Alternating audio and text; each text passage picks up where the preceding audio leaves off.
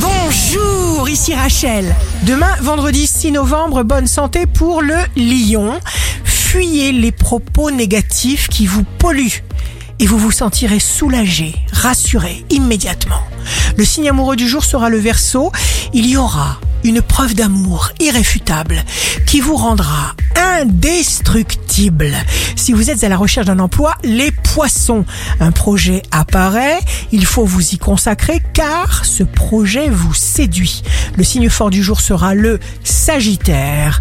Ne tenez pas compte de la négativité des autres. Prenez du temps pour vous. Ici Rachel, rendez-vous demain dès 6h dans Scoop Matin sur Radio Scoop pour notre cher horoscope. On se quitte avec le Love Astro de ce soir jeudi 5 novembre avec le bélier.